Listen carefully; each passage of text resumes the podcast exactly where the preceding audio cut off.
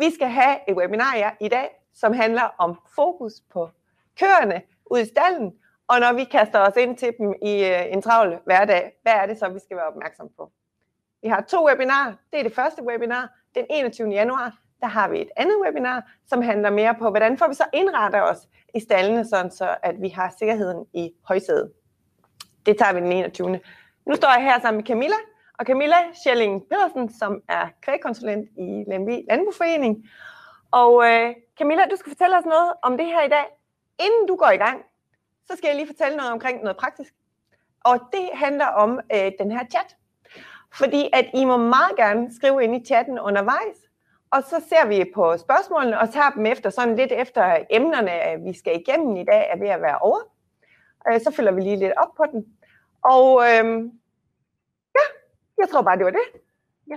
Og jeg skulle huske at sige, at I skal skrive i chatten, og så skal I trykke på en lille grøn pil eller firkant eller sådan noget, som I ser. Så kommer den lige igennem til os. Men Camilla, skal vi ikke gå i gang? Jo, tak for det, Vikke. Jamen som sagt, så hedder jeg Camilla Skelling Pedersen, og jeg arbejder op ved Lembjergens Landbrugforening som kvægkonsulent. Og jeg vil prøve at guide jer lidt igennem det her emne her. Skal vi se, om der lige kommer op på skærmen her. Det jeg vil guide jer lidt igennem, som vi allerede har stået og snakket om nu, det er håndtering af køerne i stallen. Hvad skal du være opmærksom på? Det vi kommer ind på, det er simpelthen lidt med det her med arbejdsulykker, hvordan de er fordelt på landbrugets branche. Så kommer jeg ind på kvægs naturlige adfærd. Og når vi snakker kvægs naturlige adfærd, jamen så er der altså noget om kvægs syn, det er noget omkring deres flugtafstand, det er hvad tegn de viser, når der er fare. Og så er det også ting og situationer, der ligesom kan gøre de her dyr nervøse.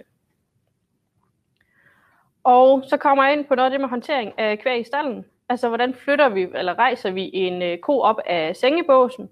Hvordan driver vi med køerne bedst muligt? Og hvordan driver vi i smalle drivgange? Og også lidt om, hvordan vi egentlig sorterer bestemte dyr fra. Og ganske kort også lidt omkring det med berøring af kvæget. Og så til sidst, så laver vi selvfølgelig lige en lille opsummering på de vigtigste ting her. På grafen, eller på tabellen her, som I kan se. Jeg ved ikke, om I kan se, at jeg peger her med min pil. Men tabellen, den viser arbejdsulykker, samtlige anmeldte arbejdsulykker fra 2012 til 2016 inden for landbruget, og så fordelt ud på brancherne. Og tabellen, den er sorteret på sådan en måde, at den, der står øverst, det er den med flest anmeldte arbejdsulykker over de 5 år. Og der kan man så godt se, at det er den her med malkekvæg, der står øverst. Godt. Og du fik jeg lige på chatten, der man godt kunne se min mus på skærmen, så det er perfekt. Godt. Den her, det er lidt for at give et indtryk af, altså når vi snakker ulykker hos mælkeproducenter. Jamen, så 42% af de alvorlige ulykker, de sker ved håndtering af kvæg. 19% af de alvorlige ulykker, de sker, når man arbejder med maskiner. Og 13% af dem, de sker ved fald fra højder. Så igen her, altså man kan se, at det er den her med, når vi håndterer kvæget, som er den, der bonker allermest ud. Altså det er her, vi skal have sat noget mere fokus på. Et eksempel på en situation, der går galt, det er en ansat, der går ind i en kalvingsboks for at se til en nyfødt kalv, hvorefter at moderen, altså koen, den går så til angreb, og den ansatte, den bliver klemt op mod et forværk i boksen, og koen slår hovedet ind mod hendes ryg og bækken. Det er altså noget, man kommer til skade ved at få den håndtering. Så er jeg kommet ind på noget af det her med kvægets naturlige adfærd. Og der starter vi simpelthen ud med lige at snakke om kvægets syn. Og som Vibeke var lidt inde på, jamen så er kvæget byttedyr. Og det betyder altså også, at deres øjne de ligesom sidder placeret på hver sin side af hovedet. Og det gør også, at der bag ved koen vil blive dannet en blind vinkel, som vi kan se på tegningen her. Den her blinde vinkel kan man godt bruge lidt i, når man skal drive med køerne. Hvis man står bag ved koen i den blinde vinkel, træder ud på siden af den, så vil man begynde at kunne få koen til at blive opmærksom på sig og begynde at kigge efter dig. Og så på den måde sætte den lidt i bevægelse. Men det kommer jeg ind på senere, hvordan vi bruger den lidt mere. Og ellers, altså så kan man se, at hvert øje på koen, den ser ned ad siderne på den. Og foran koen, der har vi en vinkel, der her står der omkring 30-50 grader, som ligesom er dækket af begge øjne. Så det er kun lige foran den, at den ser med begge øjne. Det gør også det her, at kvædet det ligesom har et meget dårligt dybdesyn, og de er meget følsomme over for pludselige kontraster og farveskifte i underlaget også. Og lidt mere om det. Altså det dårlige dybdesyn, det gør, at kvædet har behov for at sænke hovedet, for at se på noget på jordniveau. Altså for eksempel, når man laver et fodbad til dem, så man gerne vil have dem igennem et sted, hvor dyrene de ikke er vant til det. Eller hvis de går fra et lyst til et mørkt område, og for eksempel, når de så også skal ud eller ind af klovboksen. Her er det altså også vigtigt, når vi snakker det her med klovboksen, at der er frit og åben foran klovboksen, hvor køerne de også skal ud, fordi de har svært ved at vurdere, hvor langt der er hen til en væg, som måske står et par meter væk, eller en enkelt meter væk derfra. På billedet her, der kan man se, at der ligger noget fremmed på gangarealet, noget som køerne ikke er vant til. Og det gør nemlig, at de stopper op for at sænke hovedet, for bedre ligesom kunne se, hvad det er, de skal over. For at undgå uheld i sådan en situation her, så er det en fordel enten at fjerne det ukendte, eller i hvert fald også at give køerne tid til at kigge på det, som de skal over, og vente med at drive dem frem, indtil de igen begynder at hæve hovedet og virke rolig igen. Kvæg, de har det, som man kalder for en flugtafstand. Men før vi kommer lidt mere ind på det, så er det det her med, som figuren her den viser, så har kvæget det, som man ligesom kan kalde for et fysisk rum. Det, som vi kender for personligt afstand. Altså den afstand, de gerne vil have til andre, og som kun bliver overskredet, når de plejer hinanden. Og udenom det, der har man det, som man kalder for det sociale rum. Altså det rum, eller den afstand, der ligesom er okay at have andre dyr indenfor. Og størrelsen på de her rum, de kan altså variere fra dyr til dyr, og alt efter, hvad det er, de er vant til, hvordan de er vant til, at vi håndterer dem. Og rummene, altså igen det her med flugtafstand, altså det er sådan en betegnelse for, hvornår er det egentlig, de synes, det er okay, eller hvor tæt på er det egentlig, vi kan komme på dem, før de så vil flytte sig. Og når man har en god forståelse for den her flugtafstand, jamen så kan man også bruge det til ligesom at flytte dyrene med. Det næste, vi skal se her, det er en video omkring noget af det her med flugtafstanden, hvordan I kommer til at se, at han bruger det.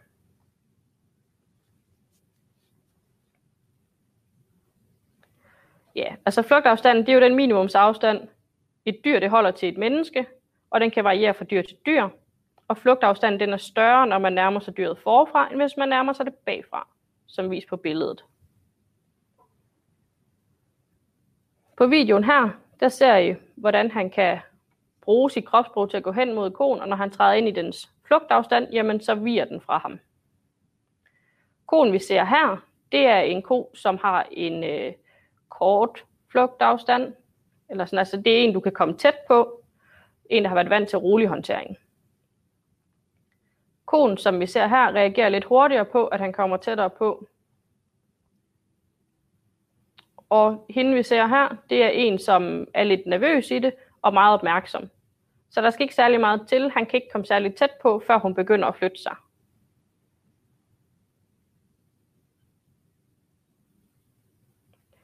På videoen her, som vi kan se nu, det er, at han går direkte mod koen og kigger meget direkte på hende. Det får hende også til at flytte sig hurtigere, end som han gør nu. Han går stille og roligt forbi, kigger væk fra koen.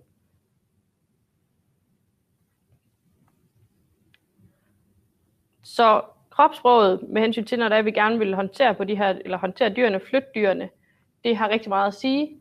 En rolig håndtering og stressfri håndtering, det giver også roligere dyr, som har en større flugt, så du kan komme tættere på dem, før de begynder at flytte sig, end hvis det er dyr, der bliver håndteret mere stress.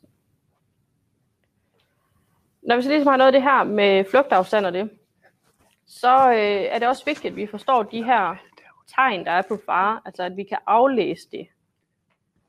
Og nogle af de tegn, det er, at hvis koen den ligesom er nervøs og opmærksom, jamen, så er de utilbøjelige til at fortsætte med det, de var i gang med, inden de blev opmærksom på den mulige fare, for eksempel at æde eller hvile. De brøler mere, de er mere urolige i form af steppen på stedet eller gang frem og tilbage. De afgiver ofte gødning, de rejser sig, hvis de forvejen lå ned, og de holder hovedet løftet, og de ser i retning af den formodende fare, og har ørerne stridende til siden. På billederne her også, der kan man se, at der er meget hvid, synligt i øjnene, og det er også tegn på nervøsitet ved køerne.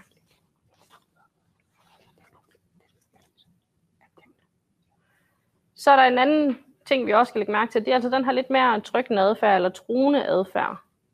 For eksempel så på billedet der kan man se det, man kalder for en bred sidestilling. Og bred sidestilling, det er, hvor dyret det vender siden til, sænker hovedet, presser mulen tilbage og fikserer det ene øje på modstanderen, og derefter nærmer det aggressive dyr sig som modstanderen, mens mulen stadig er trukket ind, så panden og eventuelle horn er forrest. Hals og ryg, den er spændt, og jo mere hovedet er sænket, jo mere aggressiv er dyret. Så hvis du møder sådan en her, så er det en god idé lige at træde nogle skridt tilbage og give konen noget plads.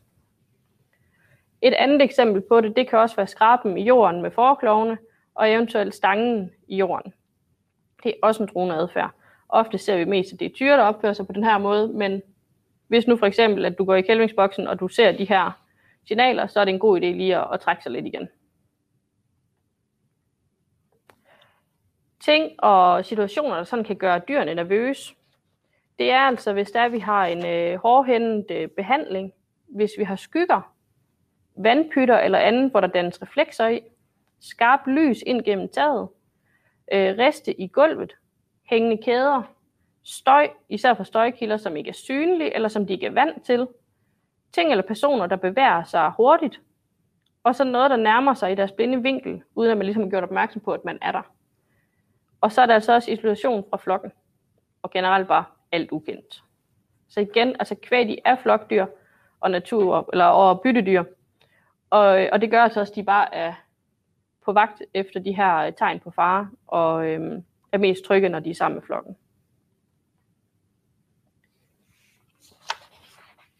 Når vi nu lige har fået sådan lidt forståelse for det her med kvægets syn og deres flugtafstand og sådan deres generelle adfærd, så tager vi lidt mere hul på det her med, hvordan er det håndtering af kvæget er i stallen. Det første, vi ligesom kommer til at skal snakke om her, jamen det er, hvis vi gerne vil have flyttet nogle køer fra sengebåsene. Og det kan vi egentlig bruge den viden, vi har om kvægets syn og flugtafstand til at gøre. Hvis nu gerne vil rejse en bestemt ko op, og man er så heldig, at der er en tom sengebås lige ved siden af den, så er det en rigtig god idé. Træd op i sengebåsen, træd et bestemt skridt hen mod koens hoved, altså ind i den synsfelt, og tilbage igen og frem, og så gentage det, indtil koen rejser sig. Og hun vil rejse sig, fordi hun kan ikke lide, at du træder ind i den synsfelt. Her på videoen, som vi kommer til at se her lige om lidt, det er et andet eksempel på, hvordan en ko den kan rejses uden fysisk berøring. Se, hun går roligt hen til koen, og lige snart begynder at bevæge sig lidt, jamen så stopper hun op i sin bevægelse. Og her der bruger hun igen det der med at gå lidt ind ved den synsfelt, foran den, vifter med armen for at få den til at bakke tilbage. Lige så snart dyret er i ordentlig bevægelse, jamen så mindsker hun sine signaler og giver dyret plads.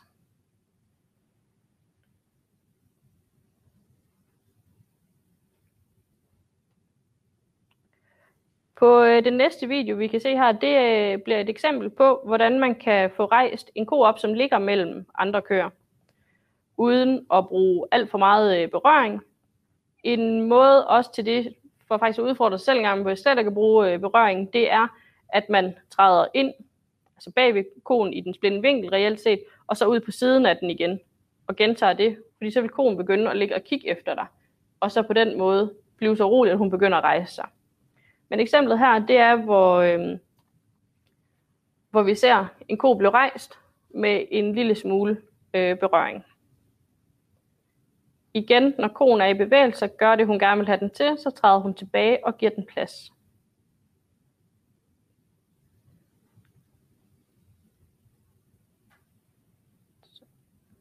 Læg også mærke til ens placering i forhold til, hvad retning hun gerne vil have koen til at gå i.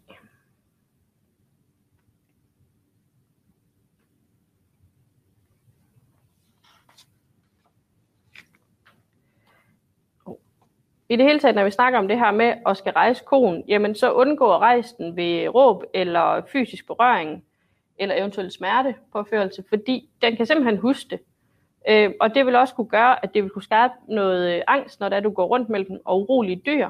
Og det er altså også det, der ofte giver flere ulykker. Så stille og rolig håndtering. Nu har vi ligesom fået rejst koen op, og så skal vi til ligesom at flytte lidt mere med de her dyr her. Og hvad er det så for nogle ting, der ligesom er gældende der? Jamen altså generelt så arbejder man med hoften til kvæget, når det er, at man ligesom flytter med de her dyr her. Man kan bruge den blinde vinkel til ligesom at træde i og ud af, for at gøre den lidt opmærksom på en. Men husk altid at gøre koen opmærksom på, at du er i den blinde vinkel, hvis du bruger den. Og i mange tilfælde, så slow is fast. Altså langsomt er faktisk kort i mange tilfælde. Fordi man kan få det frem på en stressfri måde og have rolige køer. På tegningen hernede for neden, der kan man se, at du kan placere dig hernede bagved og gå frem og tilbage og få sat koen i bevægelse på den måde. Ellers så kan du rykke op også og bruge heroppe ved hendes ligevægtspunkt, som vi kommer ind på lidt senere her. At der kan du bevæge den fra min mus sådan her. Og der kan man bevæge sig frem og tilbage for ligesom at hastighedsregulere koen. Og placeringen lidt op ad mod hovedet, det kan man bruge til at stoppe.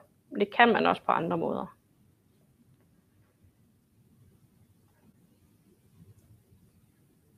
På videoen, som vi kommer til at se her, der kan man se, at han nærmer sig dyret skråt bagfra for at sætte den i bevægelse.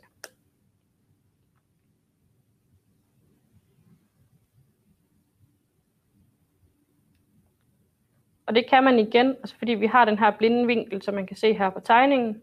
Hvis du kommer lidt fra den og bevæger dig ud på siden af den, jamen så kan du få den til at sætte i bevægelse.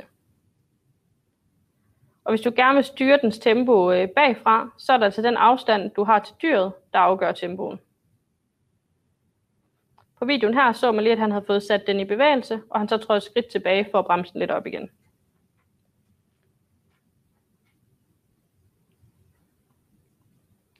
Videoen her fortæller lidt mere om det her med ligevægtspunktet, som vi har ud for kvægskulder. Her på videoen der kan man se, at når han nærmer sig eller kommer op på siden af den op til ligevægtspunktet ved koen, jamen så går hun i stå. Ligevægtspunktet kan også bruges til at få køerne til at dreje. På billedet her, der ser vi med den stiplede linje, hvordan ligevægtspunktet det ligesom er placeret, altså det er ud for skulderen på koen. Og som sagt, at den kan bruges til at sætte køerne i bevægelse, og det kan også bruges til at få dem til at dreje. Videoen her ser, om han træder ud mod den ene skulder og får kvæget til at dreje rundt. Her har vi et lidt mere uroligt dyr, og vi lige skal ind og finde igen bremseren lidt op ved at komme op foran den igen.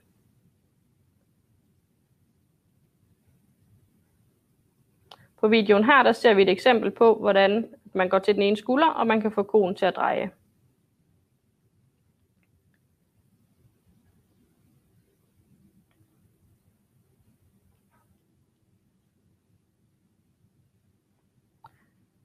Lige præcis. Og det samme her, der kan man se, hvordan han går lidt skråt om bag ved den, for at få den til at blive sat i bevægelse. Sådan der. Så jeg tænker indtaget, at vi skal lige prøve at se, om der stadigvæk er nogen derude nu. Så nu har vi lavet sådan en poll, ja, hvor at vi skal prøve at se, om man helt har fanget det her med ligevægtspunktet, og hvordan vi skal have køen til at dreje.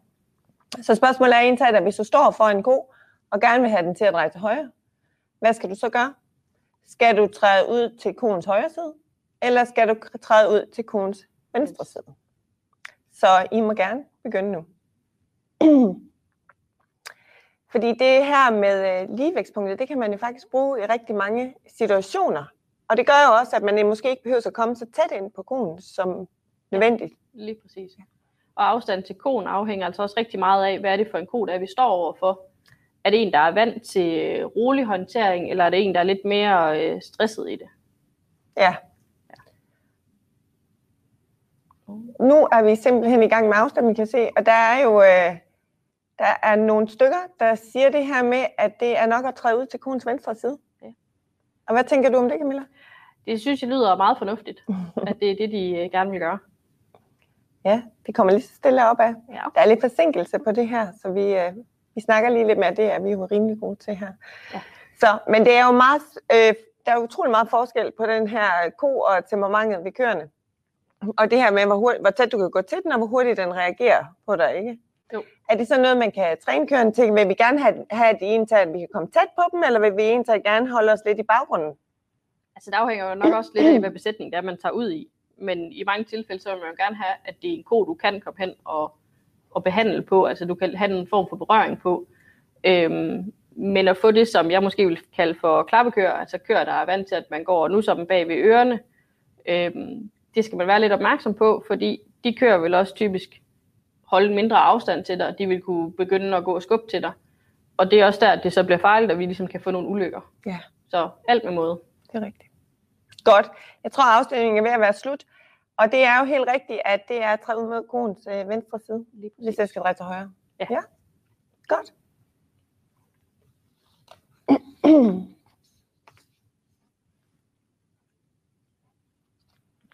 Her. Og det næste, vi skal til at snakke om, det er noget af det her med altså drivning af køer også. Altså, hvordan kan man bruge ligevægtspunktet mere aktivt? Og det tager vi simpelthen lige en video om her. Hvordan man kan se, at han træder hen imod køerne, ud fra dens ligevægtspunkt og fra den satte bevægelse. Læg mærke til, hvordan han hele tiden regulerer tempoet ved, at han eventuelt træder nogle skridt tilbage, for at bremse dem lidt op. Lige så snart de er sat i bevægelse her, jamen, så stiller han sig egentlig stille og roligt og lader dem gå fremad. For det er det, de skal.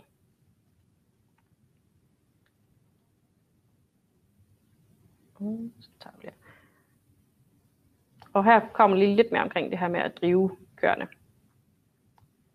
Hvis vi nu har en drivgang, der er så smalt, så vi ikke kan gå inden ved dem, så kan man bruge det her, vi så lige før, med at sætte dem i bevægelse ved faktisk at gå imod køerne, altså modsat retning af køerne, og bruge deres ligevægtspunkt til at få dem sat i bevægelse.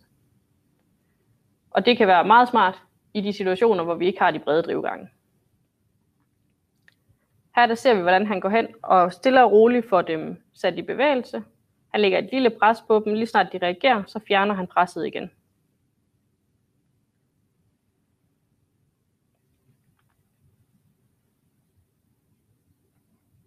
Og har meget tålmodighed med dem, hvilket er godt, fordi vi får nogle køer, der går stille og roligt frem.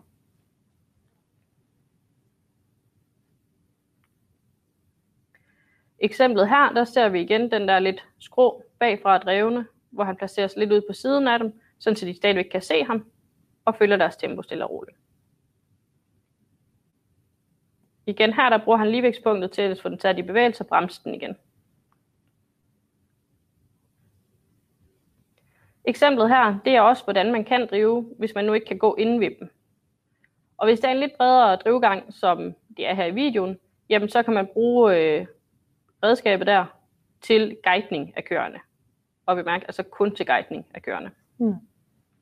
Og det her med at drive dem frem, det kan man jo egentlig også bruge nede i mælkestallen. Ikke? Det kan man nemlig. Når de kommer ind i mælkestallen, og så skal ind på deres plads og stå, så kan man gå ned i mælkestallen frem og tilbage, og på den måde få en meget rolig en til at komme ind i mælkestallen. Ja, det kan man. Det næste her, vi kommer til at snakke lidt om, det er det der med, hvordan det er, at vi kan sortere nogle dyr fra. Altså hvis man nu skal have separeret en bestemt ko fra, eller flere, der er efter, og så er alt efter stallens indretning, jamen så er det altid en god idé at være to personer. Igen, fordi vi er ude i, at køer det er flokdyr, så derfor kan det være rigtig fint, at man er to til at gøre det her. Sådan så man har en, der ligesom sætter køerne i bevægelse, og en, som kan træde ind foran den ko, man gerne vil have separeret fra, de køer, man gerne vil have fra, eller styre en låge op foran dem. Det får I lige at se her på en video, hvor på videoen, der har de to medarbejdere simpelthen aftalt på forhånd, hvad er det for to dyr, vi gerne vil have ud, og den ene medarbejder sætter dyrene i bevægelse, og den anden styrer lågen.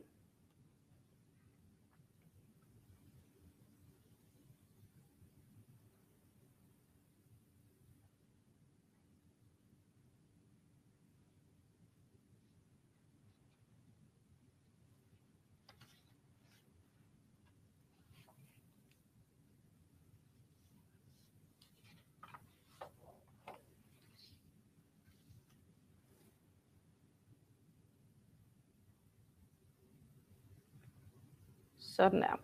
Så er det løst. Så to personer være enige om, hvilke dyr der skal ud, og hvem der sætter i bevægelse, og hvem der sørger for at få lukke lågen til, sådan så det er de rigtige dyr, vi får ud. Det næste, vi kommer ind på her, det er det her med kælvingsboksen, som vi lige fik snakket lidt om, før vi fik vores PowerPoint på. Det er et af de steder, hvor der sker allerflest uheld, fordi vi tit overser de signaler, som køerne de egentlig sender os. Og det får I lige en video mere til at vise noget af det her. Så igen, man skal huske på det der med, at når vi snakker ko og kalv, så er der altså bare utrolig stærke bånd imellem dem. Og køerne, de har et fantastisk moderinstinkt. Altså, de vil gerne beskytte deres kalv. Og det betyder altså også, at de også godt vil kunne finde på at gå til angreb på dig som person. Så når kalven den skal tages fra, jamen, så er det enten en god idé at være to personer, sådan så at der er en til det, der holder øje, og en, der tager kalven, eller at man i hvert fald, hvis man gør det selv, altid lige husker at kigge sig lidt over skulderen efter køerne. Og det er både gældende i en enkelt kælvingsboks og en fællesboks. På videoen her, der ser man også en anden løsning, hvor der bruges en separationslåge for at få konen væk fra kalven. Separationslåger, de er rigtig gode at bruge. De er nok nemmest at bruge i en enkelt kælvingsboks, hvor man lige kan få separeret konen til side. En anden mulighed i det her, det er jo også, at man lige skal tænke på, at det engang vil være en fordel, og nok også den mest sikreste måde faktisk, at man vælger at separere konen fra kalven, altså flytte konen først, og så tage kalven derefter. Og det er altså også bare lige en måde, der gør, at man sikrer sig lidt mere, at man ikke får en ko i ryggen lige pludselig. Lidt om det her med berøring af kvæget. Igen, altså det der med, hvis vi berører rigtig meget ved vores køer, og vi vender dem til, at vi kan gå og nusse dem bag i ørerne, så skal vi også bare tænke over, at det kan også godt have en konsekvens. Men omvendt, hvis vi slet ikke vender dem til noget berøring, så kan det også give rigtig mange uheld. På billedet heroppe, der ser vi, at medarbejderen han prøver på at få køerne til at flytte sig, så han kan komme ind imellem. Det er ikke den allerbedste løsning, fordi når han læner sig op imod dem, så vil de naturligt læne sig mod ham igen. Billedet heroppe, det viser lidt mere, at han reelt set står i den blinde vinkel lige om bag ved konen, hvor den ikke kan se. Men har en let berøring på den, så den ved, at han er der. Og så træder han lidt ud af på siden, og sådan noget, så får den til ligesom at kigge efter ham. Og når konen kigger efter dig, så vil hun naturligt altså, træde til side med bagparten. Og så kan han komme ned og gøre det, han skal, som på billedet her. Ja. På billedet herovre, det er en ko, der skal vende sig til berøringen på øveret. Og medarbejderen han har placeret sig lidt ude på siden af den, så han undgår, at hun sparker. Og det han starter med at gøre, jamen, det er egentlig at have noget berøring på allerede op fra krydset af, og så køre ned langs med ned til øveret. Og så holde berøringen på koen, indtil hun står stille. Og når hun står stille, jamen, så flytter du presset fra hende igen, som en form for belønning for, at det var egentlig rigtigt det her. Og så gentager du på den måde, indtil de ligesom har vendet sig til det her. Så noget af det, vi ligesom skal være opmærksom på, når vi snakker omkring det her med håndtering af kvæget i vores staldsystemer, jamen så er det, at kvæget er flokdyr, og det er byttedyr. Det er også, at øjnene de er placeret på siden af koens hoved, og det er kun af begge øjne, der ser lige foran koen, og et øje, der ser ned ad siderne, og at den har en blindvinkel bag sig. Så er det, at vi skal huske på, at kvæget det har altså dårligt dybdesyn, og er følsom over for kontraster og eventuelle farveskifter. Og at de har noget flugtafstand og ligevægtspunkt, som kan bruges til at drive kvæget med. Og så altid lige husk at være opmærksom på koens adfærd og omgivelserne rundt om. Rolig og stressfri håndtering, det giver roligere køer og færre uheld.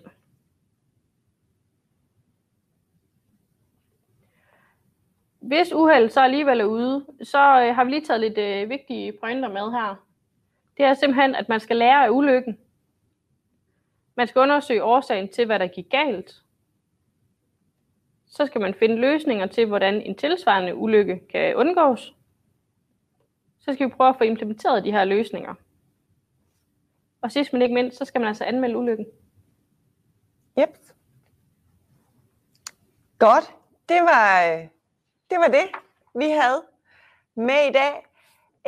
Og så tænkte jeg sådan lige, om der har ikke rigtig været så mange spørgsmål undervejs, der har været lidt kommentarer omkring det her med, hvordan man træner sine kalve, at det har Bjarne nogle gode erfaringer med, at han har til en trænet kalve, og så har der været lidt kommentarer omkring det her med, at man skal, at det skal foregå roligt, og man skal have en rolig stemme, når man er omkring køerne. Så, men det kunne være interessant at høre, om der er nogen, der har nogle spørgsmål, eventuelt til Camilla, omkring noget omkring håndtering af køerne ude i stalden. Men som sagt, så mens vi lige venter på, at folk de lige får formuleret sig, så vil jeg bare sige, at vi har allerede nu, kan du gå ind på SEGES TV, der har vi lavet nogle videofilm omkring, hvordan man kan behandle, hvordan vi skal være opmærksomme, og når vi behandler vores køer, både når vi går op til dem, når vi behandler dem nede ved omkring yveret, og når vi behandler dem i munden, og ellers hvad man skal være opmærksom på, når vi håndterer køerne til behandling. Og vi har også det her webinar, det kommer også ind og ligge på CKs TV, og så kan man jo tage sine medarbejdere med, hvis tidspunktet ikke lige har passet nu, ind og kigge det igennem. Man kan selvfølgelig eventuelt lige spole de 10 første minutter, som var sådan lidt snak, og så kan man ligesom starte der. Så det ser ikke rigtig ud som om, at der er specielt mange... er der et spørgsmål? Ja. Og så er det der, hvor brillerne de ligger derhjemme på køkkenbordet. Hvis nu en flok er urolig, hvad kan vi så få mere, hvordan kan vi så få mere ro på? Men altså først og fremmest vil jeg jo nok prøve at finde ud af, hvorfor det er, de er urolige. Og så tage den lidt derfra. Ja. Altså også det der med at lige træde lidt tilbage, give dem noget plads, give dem noget tid, alt efter hvad er det, der gør dem urolige det her. Ja. Og jeg ved, i næste webinar, der kommer Sofie meget mere ind på det her omkring klovbeskæring, som tit også giver en urolig flok. Ja. Og løsningerne på det, og meget kort til noget af det, jamen det er jo, at man måske kunne vælge at have separeret de dyr fra, der skulle til klovbeskæring, eller have samlet dem sammen på en eller anden form for opsamlingsplads, før han kommer. Fordi når han først kører ind, jamen så er det uroen tit kommer. Men det ved jeg, Sofie kommer mere ind på næste gang. Men det er jo også det her med netop at træde et skridt tilbage. Ja. Men det er også det her med måske, og skal man jo også bare lige, altså det, når det er ungdyr, vi har med at gøre, så er de jo bare lidt mere op at køre, end køer er. Ja. Så man skal jo selvfølgelig også acceptere, at piger og ungdyr, de er sådan lidt mere op at køre. Så har Svend et spørgsmål, og jeg lader mig lige lidt frem igen. Det er godt nok mega pinligt bytte om det. Er det muligt, at når der at ligge... at der op, at det kan være tekst på engelsk. Det skal vi lige kigge på. Om ikke vi kan tekste i stedet for, fordi det er, det er ikke utænkeligt overhovedet. Det skal lige siges, at videoerne, de bliver i hvert fald tekstet. Og dem vil vi også lave på engelsk. Hvordan håndterer man dovne køer på en opsamlingsplads ved mælkestallen? Ja, det er faktisk lidt et problem en gang imellem, når man skal ud og lave nogle optagelser, vil jeg lige sige, når vi står der, og det er virkelig at dovne køer, vi har med at gøre, fordi at, så er det faktisk lidt sværere at få til at samarbejde i sådan en film. Men hvad tænker du om det, Camilla? Jamen altså, det er jo igen, at man skal... Jamen, det er faktisk nok lidt svært at svare på den der, fordi dovne køer, det kan jo en gang imellem godt være de køer, som er vant til meget berøring. Ja. Altså vant til, at man kommer meget tæt på. Så det kan jo reelt set allerede være lidt fra start, altså hvad man vender dem til fra kald og kvige. Men det er også den der med, hvis du har et dovent køer, jamen så kig på dit kropssprog. Altså, hvordan er du der? Er du meget passiv i det, jamen så bliver du bare nødt til at skrue lidt mere op for det. Og så på den måde påvirke dem. Det kan jo også være, at de er dovne, fordi de egentlig ikke rigtig har lyst til at komme ind i mælkestallen, fordi de netop har haft nogle rigtig trælse oplevelser med en sparkbøjle, eller har fået nogle slag, eller er blevet klasket lidt for meget. Så det der med at give dem en god oplevelse ind i mælkestallen, sådan så de, man kan jo sige, de glæder sig nærmest til at komme ind og blive mælket. Det er i hvert fald også noget, der... Det gør rigtig meget, og en ting til ligesom at prøve at få et præg om, hvordan de egentlig har oplevelser ind i mælkestallen, det kan altså også være den, der man lige at kigge med, altså... byder de meget derinde. Fordi det er altså tegn på, at de er stressede i den situation. Ja. Og det skal de helst ikke gøre, når I har dem i mælkestallen. Ja. Godt. Michael, kan vi prøve at køre lidt længere ned, så jeg kan se, om der er flere spørgsmål? Der er ikke flere spørgsmål. Så tror jeg bare, at vi vil sige tak for i dag. Og med hensyn til det her med tekstning og oversættelse til engelsk, så er det bestemt noget, vi kigger på. Det lægger vi lige et opslag op på Facebook, hvordan det går med det. Og ellers så håber jeg, at I har lyst til at se med den 21.